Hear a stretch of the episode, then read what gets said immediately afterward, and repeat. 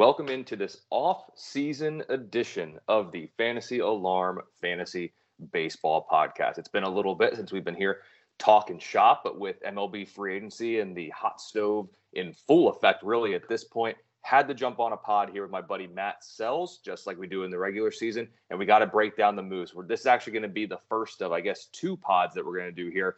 We're going to talk about the state of the National League, and then in the coming days, there'll be another one talking about the American League. But first, before we dive into all the moves that have happened in the NL featuring NL Central contenders for fourth place in the division, Pittsburgh Pirates, Matt, how is everything going for you, my friend? Uh, not too bad. I mean, I'm not getting signed to a massive uh, free agent contract. But then again, I'm not a free agent, so don't anybody get any ideas. Um, but yeah, it's been very interesting to see what teams are doing what. Some of the some of the big spenders are spending big, uh, and then some of the teams we kind of thought might be big spenders aren't actually spending big, and there's some curious moves being made. So we'll uh, kind of break it down division by division, kind of see what we're feeling about each division, and then um, you know, then like you said, in the coming days we'll do an AL version of this one too. I think, and it's always interesting. You know, sometimes like in fantasy baseball, we always talk about well, sometimes the best deal that's made is the one that you don't make. So as interesting it is what some of these teams are doing, it's equally as interesting what some of these teams aren't doing. And we're going to talk about that a little bit. You know, the teams that have been making a bunch of splash moves will probably get a little bit more pub and airtime here in this pod. But we're going to hit on all the teams across the National League, take a look at everything. I know fantasy football is going on, but Matt and I have been grinding a lot of content for the MLB offseason. So over at fantasyalarm.com, not only are we doing the MLB free agent tracker, so all notable players are getting written up in the tracker. It'll be a little bit of, excuse me, how the move impacts reality, as well as what to expect from a fantasy perspective. And then some of the bigger name players a la Trea Turner, Xander Bogaerts, Justin Verlander, and you know now the most recent Carlos Correa. They're going to get a little bit more pub on the site, so they'll have a full write up. And the most recent one will be Matt's uh, breakdown of the Correa signing to San Francisco, which we need to talk about. So if it's good with you, Matt, let's just jump right in and let's break down what the Giants have done because it's really a Jekyll and Hyde situation for me with the Giants. When we look at this team, I like the moves with the pitchers only because it seems like Giants have this this uh, like pixie dust that they can sprinkle on and rejuvenate these pitchers. So Ross Stripling and Sean Manaea, similar deals, opt out. So I like that. Mitch Haniger's fine in the outfield. The Carlos Correa move is going to get a lot of airtime. It's going to get a lot of discussion, but I don't know how I feel about this for a multitude of reasons. There's a couple things that I'm going to point out, but I want to get your thoughts on this first because to me, the first thing that went off in my head was wholly overpay. Yeah, that's a lot of. It seems like somebody from the Mets, I think, leaked that they were maybe kind of sort of uh, the side chick in the Correa talks uh, to get the market moving to maybe force some teams' hands. And the Giants responded by saying, okay, here you go. Here's the fourth largest guaranteed contract in the history of baseball um, for you there. Now, the AAV isn't terrible, but it's still insane to give 350 million dollars to a to a shortstop. I mean, Trea Turner didn't was 50 mil short of that, and I think most people would take Trea Turner's assets over Carlos Correa's. Um, so yeah, I, I think it's an overpay. I think the Steve Cohen might be getting involved mood uh, move kind of triggered that.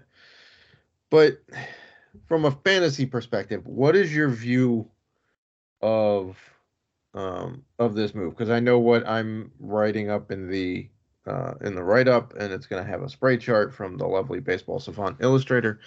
Uh, but what is your view of this move, given what we presume to be the case about the confines of Oracle Park, um, and where he's been playing the last eight years, seven of which Houston and one in Minnesota.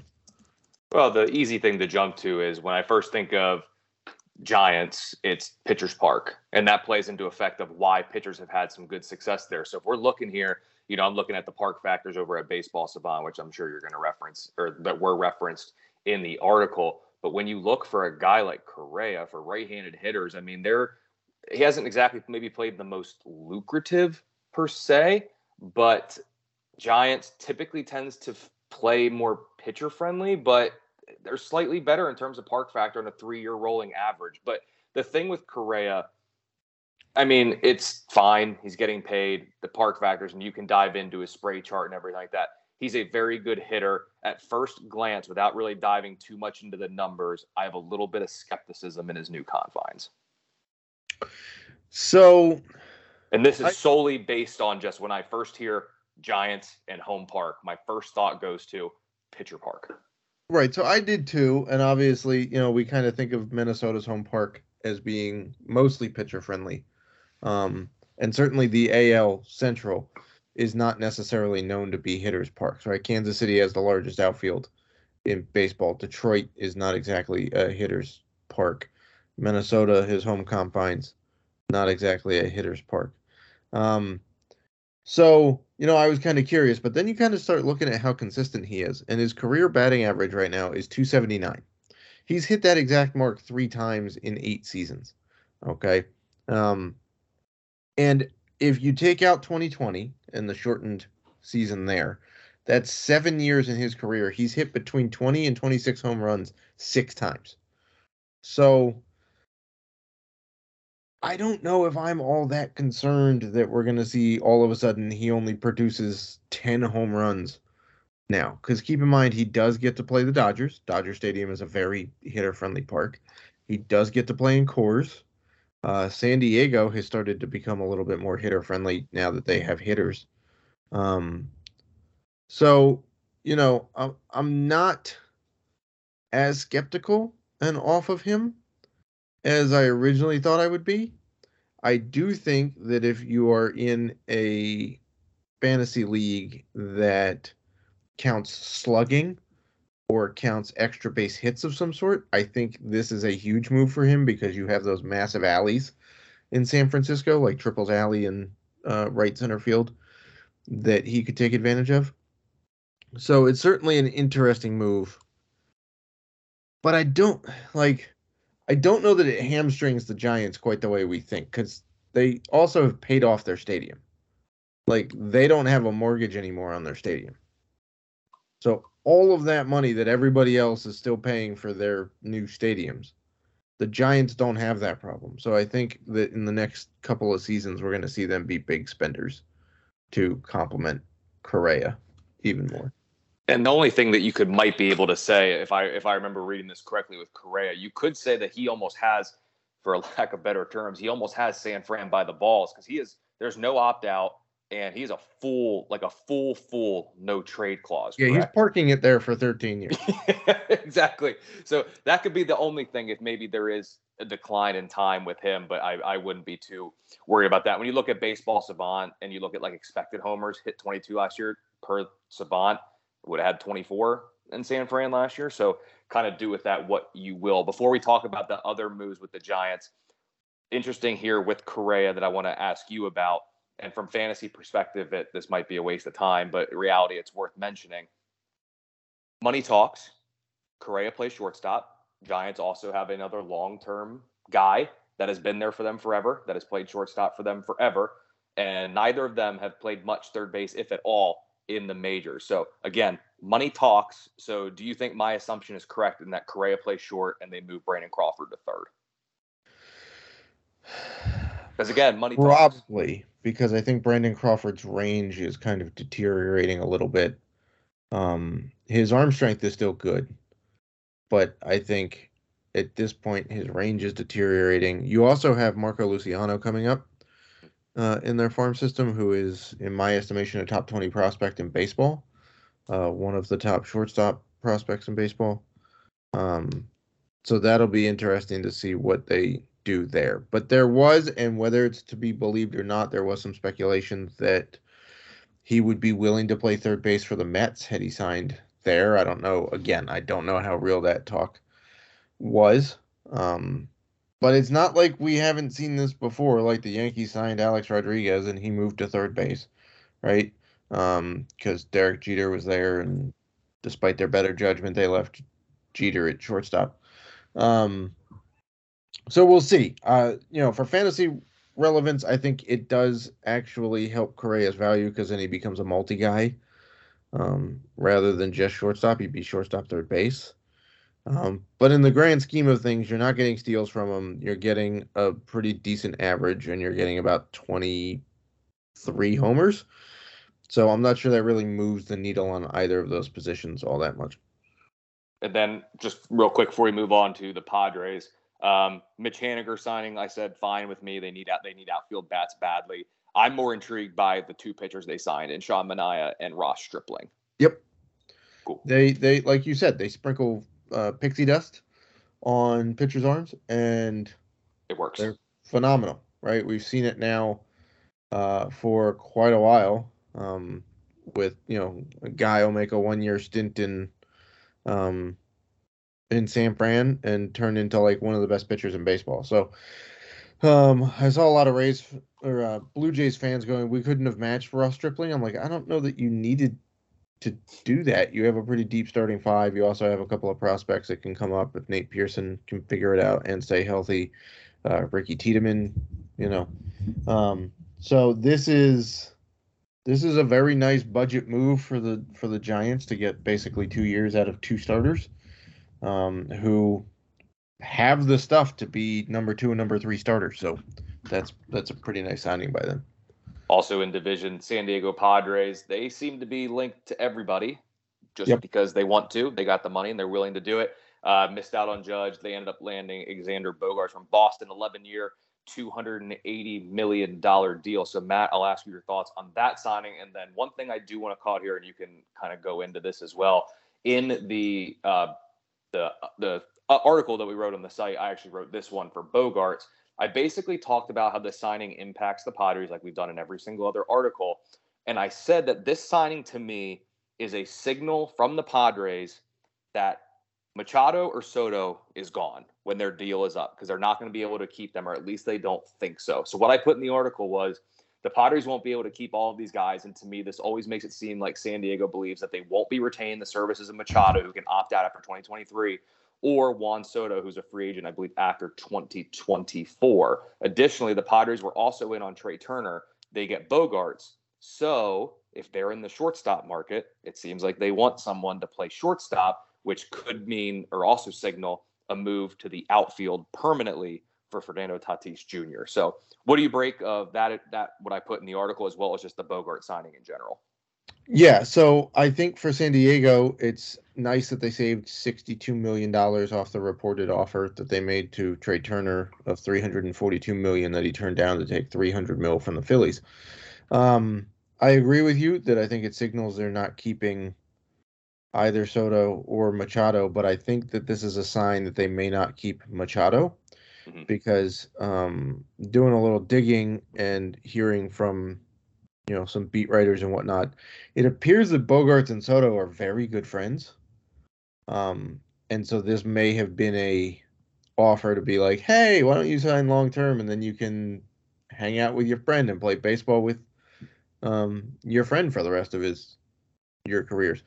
Um, it is also a solidification of the news that we all expected, which was that Tatis would be moved to the outfield um, on a full time basis. It's just a better way to keep him healthy. Left fielders typically get hurt less than you know any other outfield position, as well as certainly shortstop. There's less wear and tear, and you need Tatis to stay healthy at this point. He needs to be on the field. He needs to start rebuilding his trust and um and you know whatnot with his teammates after the whole PED thing and you know basically lying about how he got injured in the first place.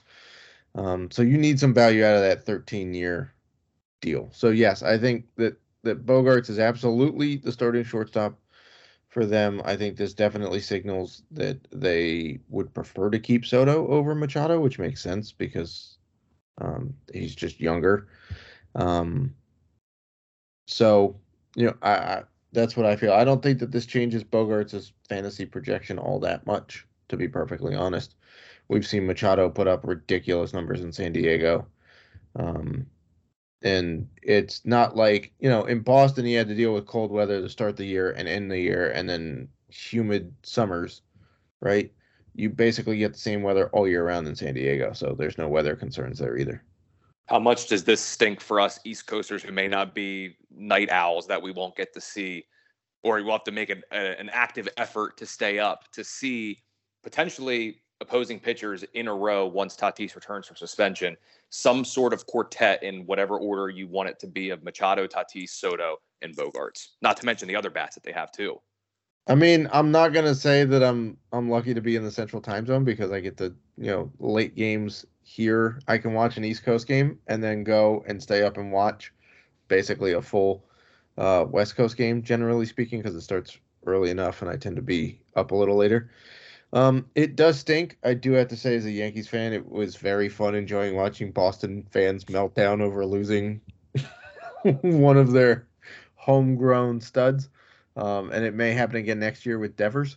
Um, I mean, I don't know. You, you know, you can change your sleep cycle if you want to watch the Padres. Easier said than done, my friend. Yeah. Easier said than done. And we'll wrap up the NL West here with kind of just, I mean, Diamondbacks trade for Kyle Lewis, so be it.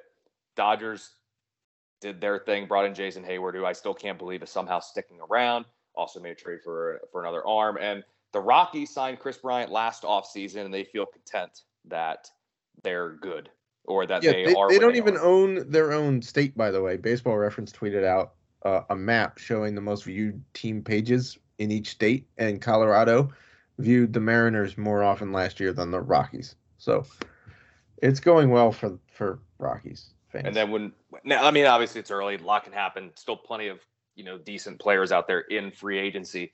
Um, Dodgers are still the cream of the crop of the NL West, you think, right? or do you does the some of the other moves made probably more so what the Padres did maybe thrust them to the top of the NL West in 2023?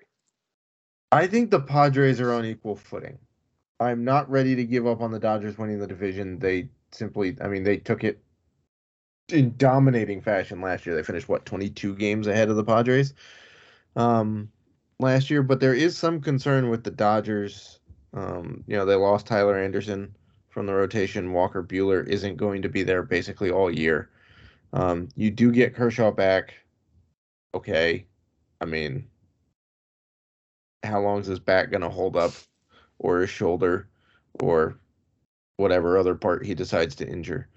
Um, I just think that there's a like they have a farm system and it seems to be whoever they plug in seems to be good enough to take over, but if you're looking at the overall uh eliteness of each roster, I would take the Padres over the Dodgers right now. Um it's just hard to get over that foursome of Bogaerts, Soto, Machado, and Tatis when he's back.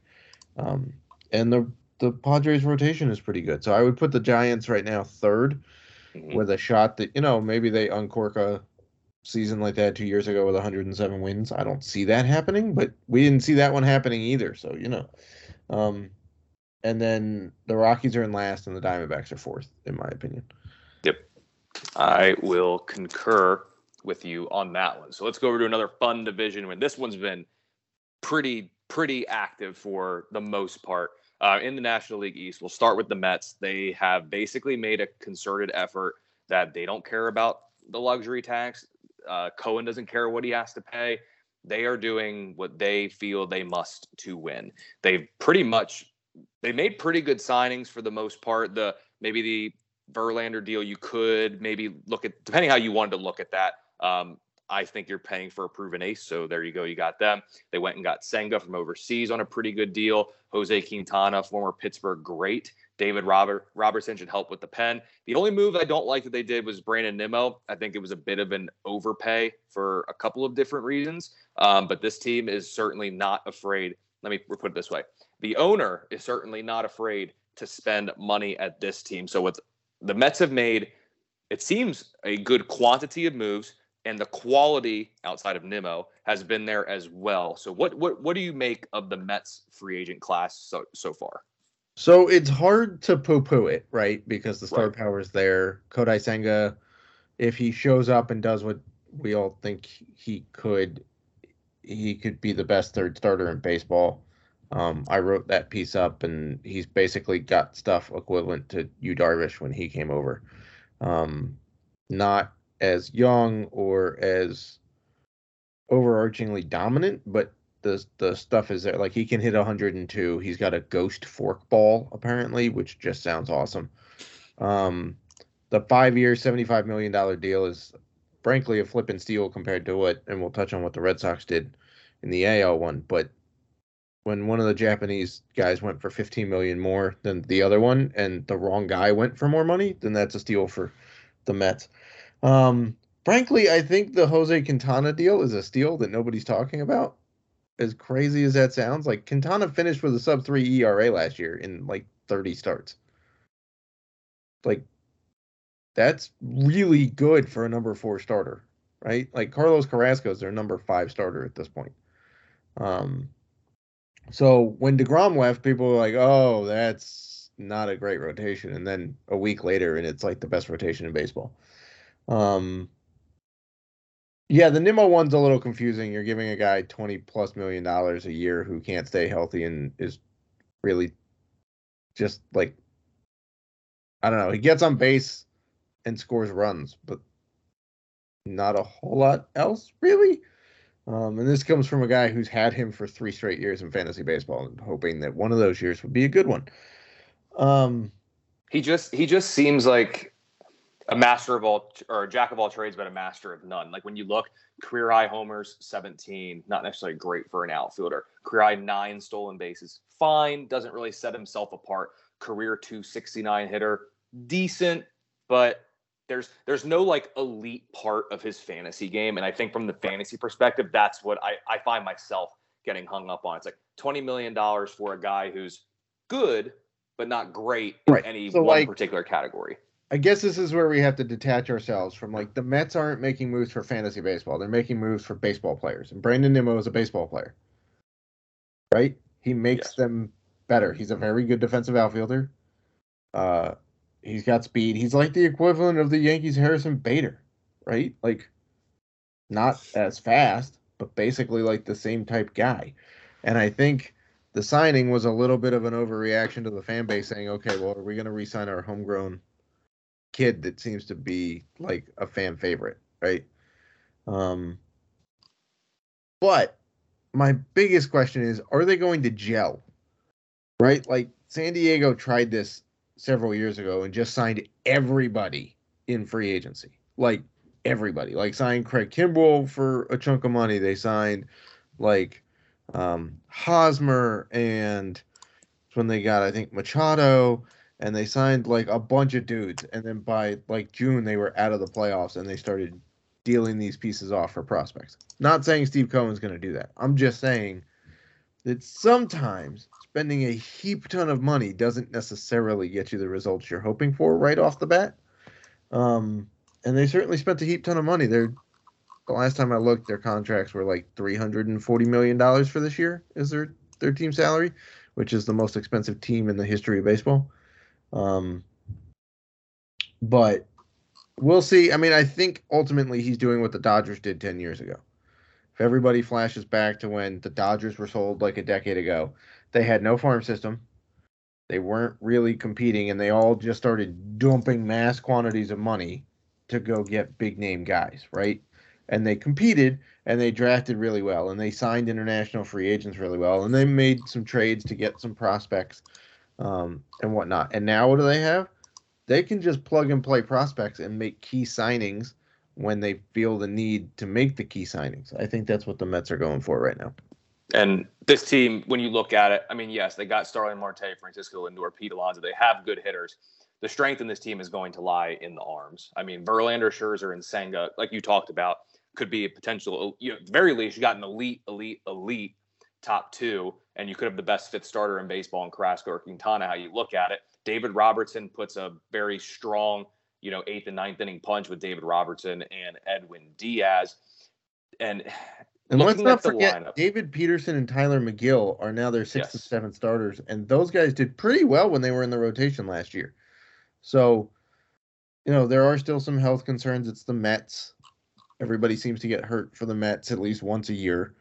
Um, So they have some depth, and if they stay healthy, then they can make a key trade from now a position of strength to go fill it in. So, so we'll see. It is a it is a frenzy though for the for the Mets. And as absolutely, and as apt, active as they've been, I mean, you look at the Phillies. Um, you know, the Padres went after Trea Turner. We you, we had said it in the pods throughout the season, and by we, I'm going to give you the credit in terms of you saying it. Turner was destined to come back to the East Coast. That was just something that was going to. It, the writing was on the wall. He wanted to be there. They all knew it. And from the reports, he took less to be in Philly compared to being in uh, in San Diego. So Phillies had a position or a weakness at short. That was a position they clearly wanted to address. They did that with Trea Turner. Good speed. So even as he ages, he might lose a little bit of speed, but he's just got such good discipline and contact metrics at the plate. I don't really fret too much of giving him a deal like this. And when you really look at it, for him to take a little bit less, Philly has to be jumping for joy that Turner only went for about 20 more mil than Bogaerts. Oh, for sure. Yeah. His, so his wife's family is from New Jersey. Um, so there's the draw to the East Coast, and Philly is obviously, depending on where in Jersey, you could be 30 minutes from family, or you could be, you know, just a couple hours if they're over by New York. Um, he gets to, you know, get reunited with Kyle Schwarber and, and Bryce Harper uh, from time with the Nats. Obviously not together, but they were both on the Nats. And the key thing, the key thing for fantasy baseball, and people don't talk about this enough, who is the Phillies hitting coach, Colby? Tell me, Matt. It's Kevin Long. The Nationals had Kevin Long, longtime Yankees hitting coach. They let him go. The Nationals hired Kevin Long. And the dumbest decision the Nats made was letting Kevin Long go. Um, but if you recall, there was a year where everything just clicked for Trea Turner. That was the year that Kevin Long showed up. Kevin Long fixed Trea Turner's swing. In the offseason, Trea Turner will work with and has worked with Kevin Long, even though Kevin Long was on the Philly staff and Trea Turner was with the Nats and the Dodgers, right?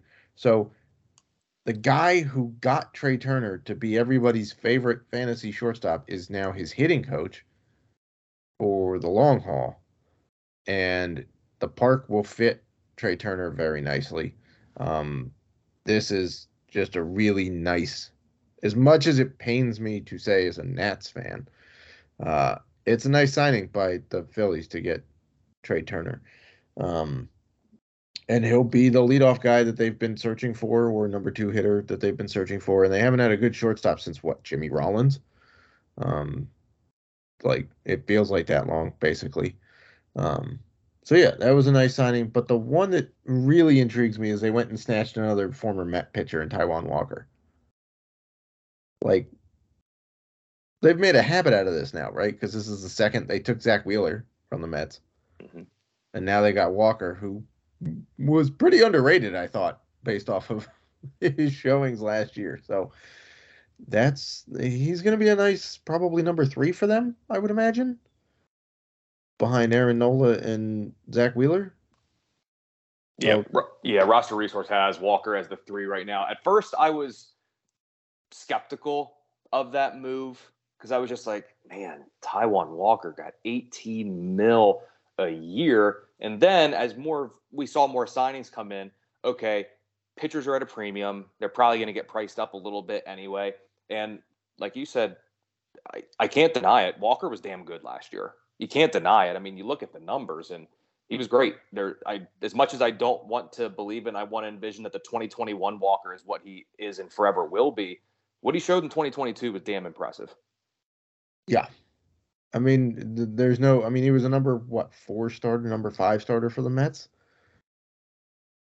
I mean, now he's got arguably just as good of an offense with him he's got he's basically in the same ballparks, right? Same division, so he knows the ballparks. He switches from having to face the Phillies offense to having to face the Mets offense.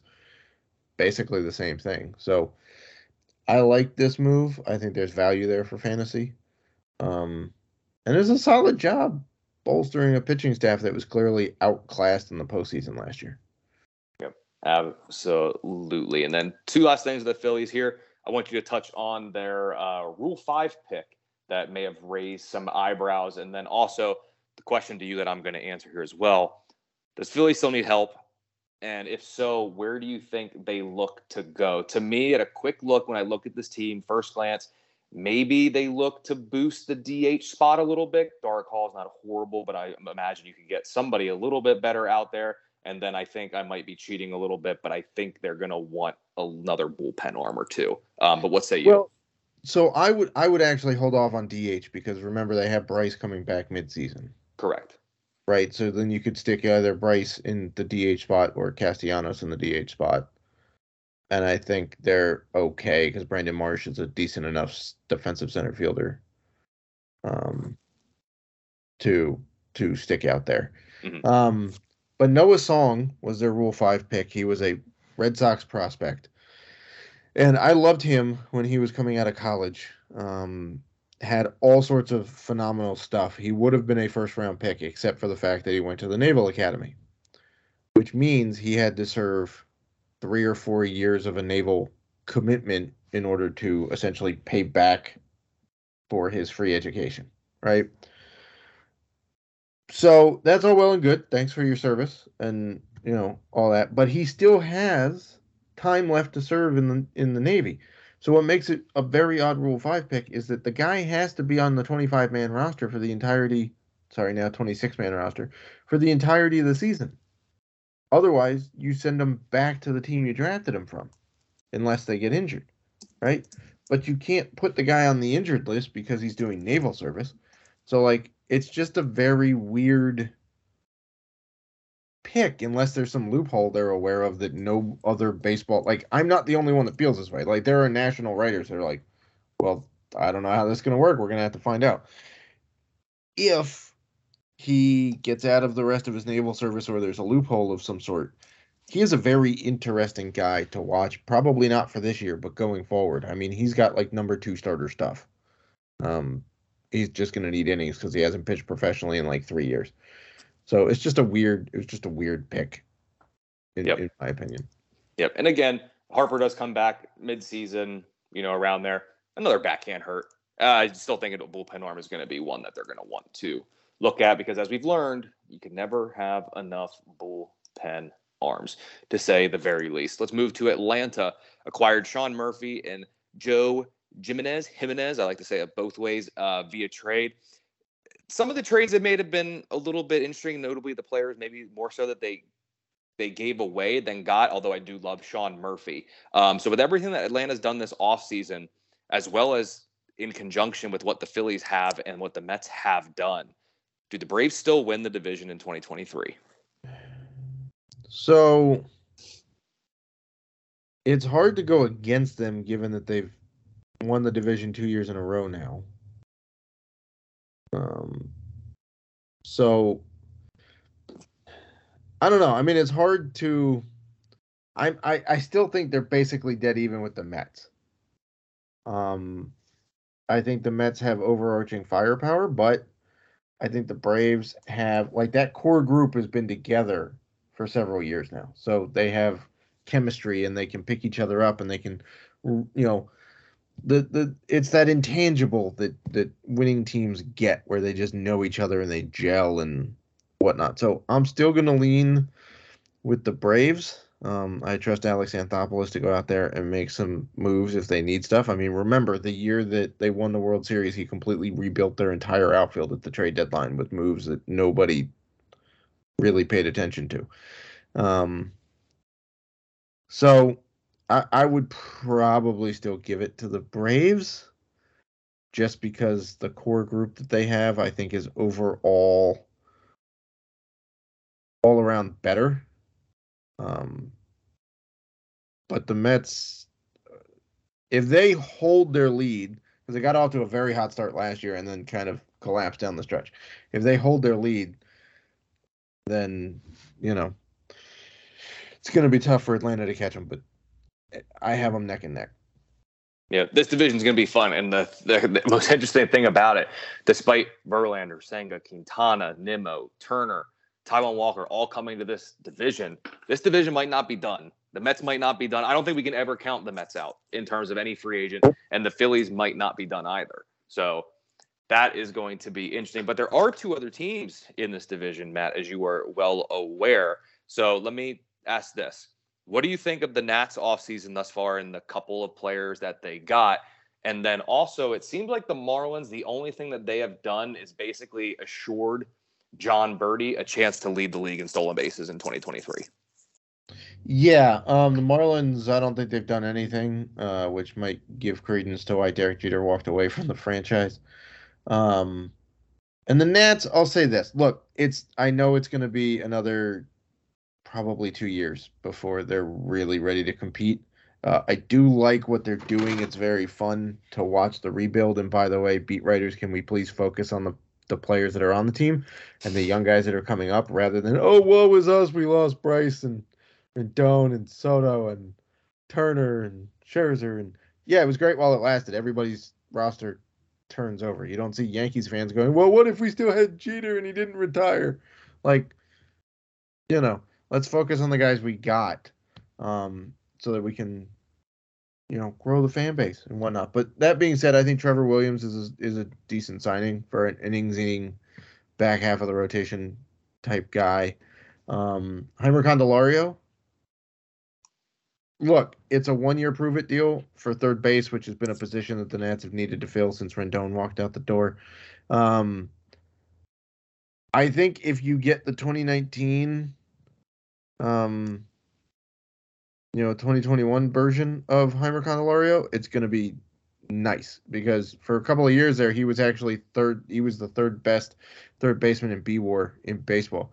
Um, Stone Garrett's interesting. I like the Rule Five pick of Thad Ward. That guy's got a filthy slider fastball combination. Um, so they're they're growing pieces. I don't mind it at all. I didn't expect huge sign like did I hope for Trea Turner? Sure, but uh, in the middle of a sale, I didn't think they were going to go out and spend like three hundred million dollars. Yep, I didn't expect them to. At least not yet. Maybe in a, maybe in a couple off season they're a little bit closer, maybe. But this off season, nope. Let's wrap it up with arguably, and I might be a little bit biased, but the most exciting division in baseball because I haven't had a uh-huh. chance to talk about him for a little bit. But we'll. How, we'll how are to, your Pirates' we'll 14 first baseman going? Just they got a plan. Okay. Listen, I'll, I'll I'll hit you with a real quote that can get clipped and it'll go everywhere and spread for just spread for fake news and lies and just false claims and everything like that. But we'll get to the Pirates at the end because you saved the best for last. But let's start with Milwaukee. Uh, they traded for Jesse Winker and Abraham Toro. Uh, they got William Contreras, who I love, and I loved him in Atlanta, so I feel like I now have to like him in Milwaukee, and also got Javi Guerra from Tampa. So in a division where you now have a Cardinals team with a lot of offensive firepower and some good arms, the Cubs or whatever, and then the Pirates are in the division too. Did the Brewers do enough or have they done enough thus far this offseason? Man, I don't I can never get a read on the Brewers. Can you like every year no. they just kind of hang there and then all of a sudden they're in they're in competition for the lead in the NL Central. Like they almost won it last year. And nobody can name like their third starter. Like, uh, look, I don't know. It seems to come down to what magician trick Craig Counsell can pull in the dugout every single day. Um, I think they need to shore up a little bit more of their bats. I, I'm not in love with their offense as a whole. Um, Christian Yelich has been terrible for three years now. Um, so I don't know. It's hard to look they've got a group of players that they like. Clearly, they made the moves to like them, and it it always seems to work out for them. So who am I to doubt them? But man, is this a weird grouping of players? I think I think that's a great way to look at because you look at the team and Yelich fine, Winker's cool. I like Contreras a good bit, and I'll be excited to see him in that role. And obviously Corbin Burnes, Brandon Woodruff, Eric Lauer, and Freddy Peralta, and my guy Aaron Ashby are a decent pitching bunch. Devin Williams will be a popular closer in fantasy baseball drafts this season. But I mean, if we're looking right now at roster resource, I'm looking at their projected opening day roster for this eclectic bunch, as you'd like to say. Sure, you got Yelich leading off, but we're talking about Rowdy Tellez as your three hitter. And then your bottom three hitters per this, assuming a righty's on the mound, is Garrett Mitchell, Tyrone Taylor, and Brice Turang. I mean, a weird team might be an understatement, to be honest, Matt. Right, but here's the thing: like, can you discount them for finishing anything below second in this division? Well, they they no, they've right? earned they've had they've had to have done enough to earn our trust in terms of how they continue to do this, despite every, it seems like every offseason it goes into. I don't know how they're going to do it. They got some arms. I don't know what they're going to make of it. The next thing you know, at the end of the year, we're in the same exact thing year in and year out. Right, like if they win three games in late September, they win the division. Right, like, but nobody can tell you how. like it's like watching the Saints and Falcons play. They score points, but ain't nobody figuring out how they're putting up points. They're to the fantasy football equivalent to this is almost like the when the third string tight end scores that no one has on their team. It's just like, oh, Milwaukee does it again, but we don't know. Yeah, how. like the Giants used Isaiah Hodgins to score the other day, and I was like, I don't even know who that is. Yep. Like, yeah, Uh, it's this team. This team is interesting. I think we're at the point of like, let's just slot them in at second or second, maybe worst third in the division, and just not look at the stats ever, I mean, and just I assume can't tell that you the that I, staff carried them.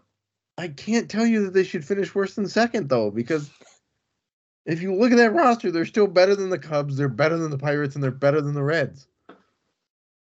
Yep. yep. The only team they're not better than definitively is the Cardinals, but like the Cardinals seem to like get out the gate slowly every year. So I, I don't know. Well, speaking speaking of the Cardinals, Willson Contreras was the he was easily the top catcher on the market for me in the top five free agents series that you and I split amongst different positions. He was my number one guy. I was big on him last year. They obviously no more Yadi, so they got Willson Contreras now behind the dish, which I do like. And now looking at this lineup, we're talking Contreras, Goldschmidt, and Arenado in the heart of that order. I mean, they at I, again, it's hard to discount Milwaukee, but the Cardinals, along with some of the arms that they have, assuming they can stay healthy and everything works out there, they seem like a runaway for the NL Central. I mean, they had two of the two of the NL MVP finalists. Yep. In that, like between Arenado and Goldie, um, who was right there with Machado. So like, it's hard to discount when you have that firepower. Um, and look, Cubs fans are gonna say, "Oh well, cu- catchers over thirty get old." No, not, I mean not the great ones. And Contreras is a different kind of catcher. Um, I don't really understand why the Cubs allowed him to walk in the first place. Agreed. Like I don't. I got the idea that they were that they didn't want to trade him at the deadline because they thought they could try to extend him. Okay. And then if you even want to go with the Rockies logic of we're not going to trade the guy because we can get better value at the comp pick than what we're going to get in the trade market, I don't know that that was going to be true because it's Willson Contreras. Um, but then to give, and we're you know the Cubs are next up, but like to give Cody Bellinger the same AAV for one year that the Cardinals are giving Willson Contreras for five years, just seems like you're trying to avoid long term contracts.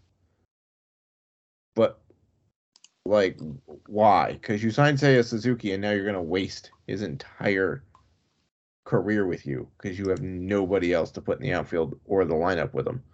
You let Rizzo go, you let Schwarber go, you let Bryant go. Like, it's just a weird.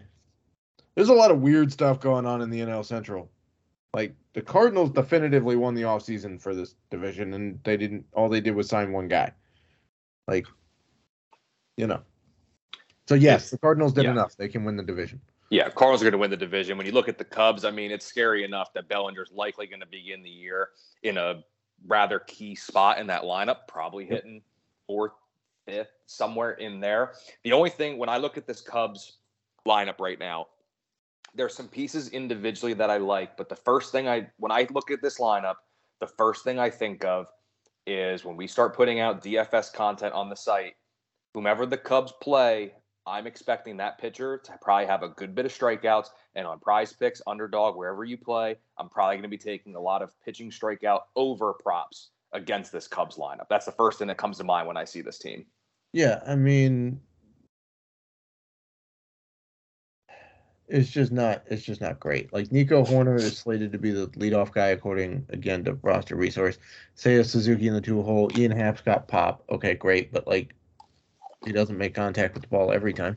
Cody Bellinger is a work in progress for four years now. Um, Christopher Morel, okay, he had a good three week stretch.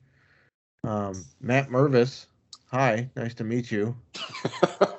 like, Yan Gomes, okay, he's solid enough catcher. He's not Willson Contreras, but he's a serviceable starter.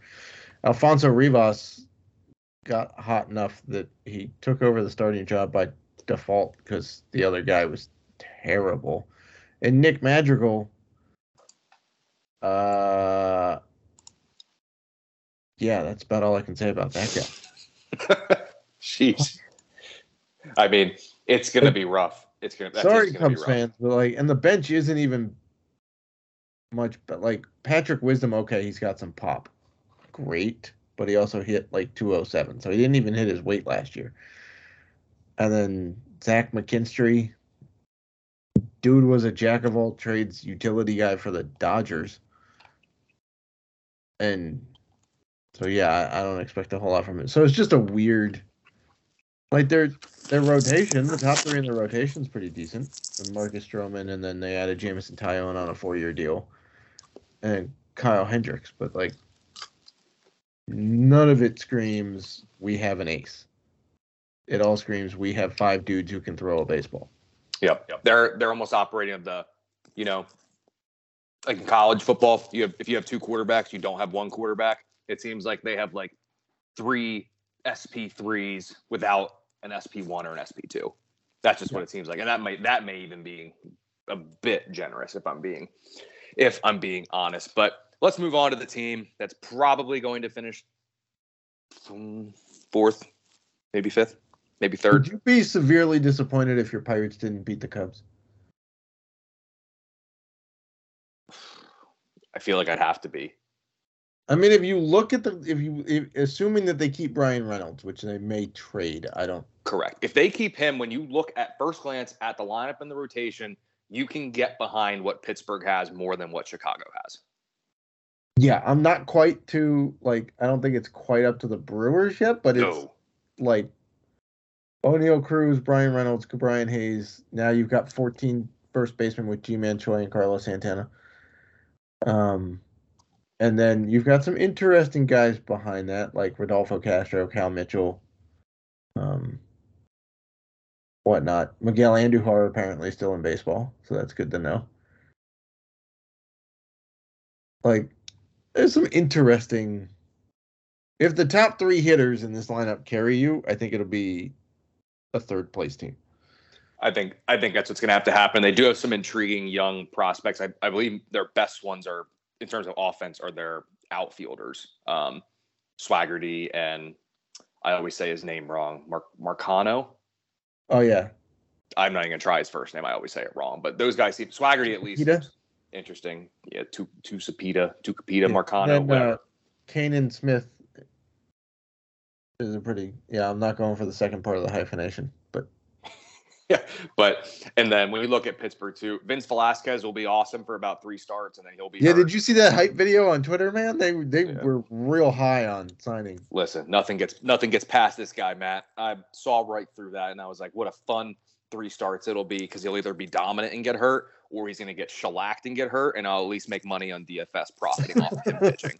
So either way, I'm going to be happy. So it's one of those things. And then Brubaker and Wilson are just kind of guys that are able to throw a baseball. So their 4.7 plus ERAs can just hang out in the SP4 and SP5. And then same thing happens in the bullpen. David Bednar will be the closer. And once again, I said it last off or last pre or during the season leading up to the deadline.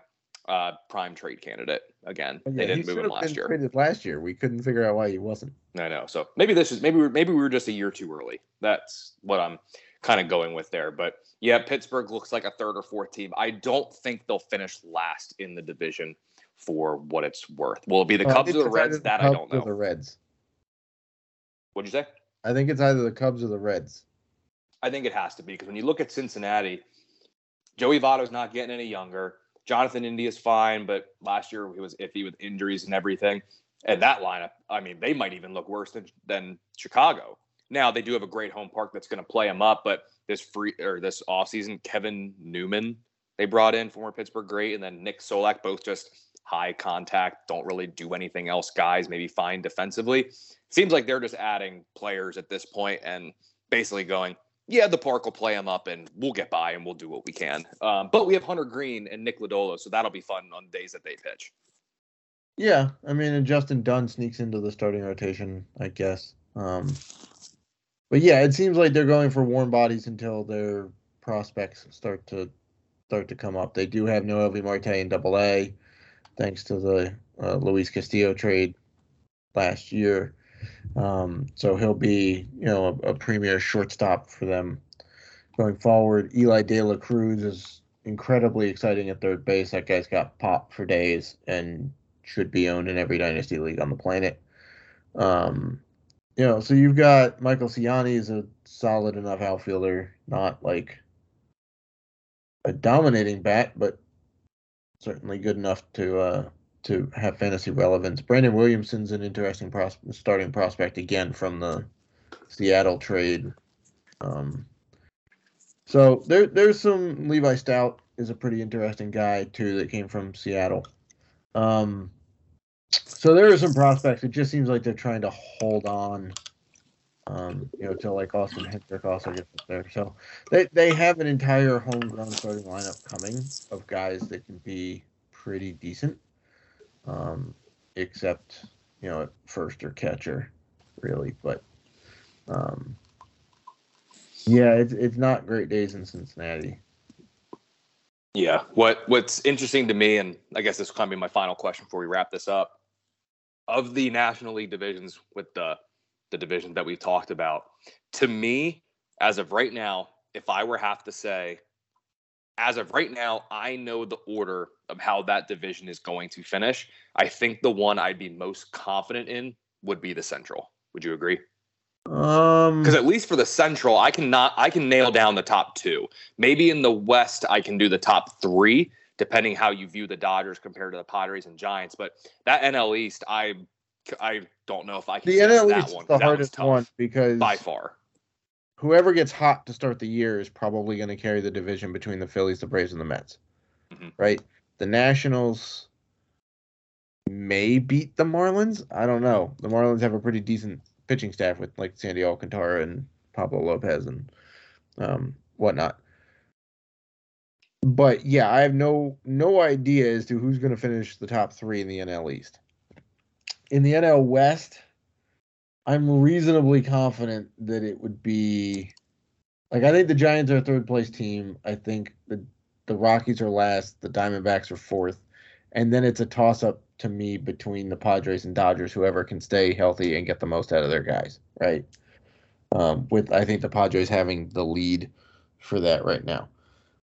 I'm with you though. The NL Central to me, aside from who's probably a fourth or fifth place team, I think to me it's like it's clearly the Cardinals at the top, then it's the Brewers.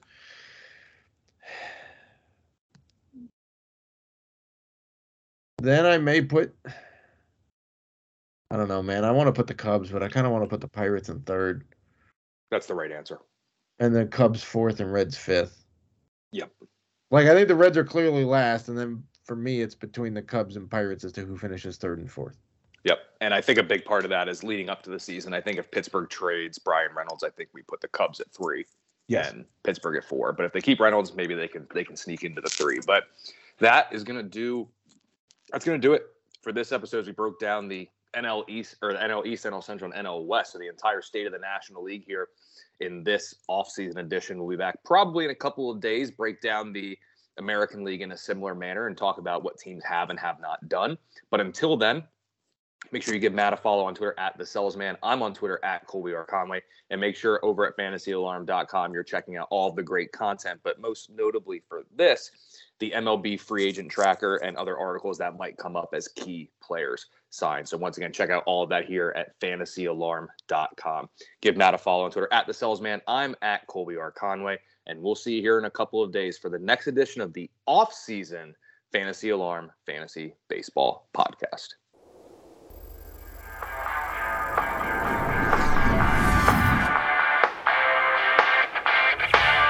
Looking for a fun way to win up to 25 times your money this football season? Test your skills on prize picks the most exciting way to play daily fantasy sports. Just select two or more players, pick more or less on their projection for a wide variety of statistics, and place your entry. It's as easy as that. If you have the skills, you can turn $10 into $250 with just a few taps. Easy gameplay, quick withdrawals, and an enormous selection of players and stat options are what make Prize Picks the number one daily fantasy sports app. Ready to test your skills? Join the Prize Picks community of more than 7 million football fans who have already signed up.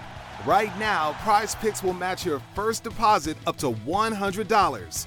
Just visit prizepicks.com slash get100 and use code GET100. That's code GET100 at prizepicks.com slash GET100 for a first deposit match up to $100. Prize Picks, daily fantasy sports made easy.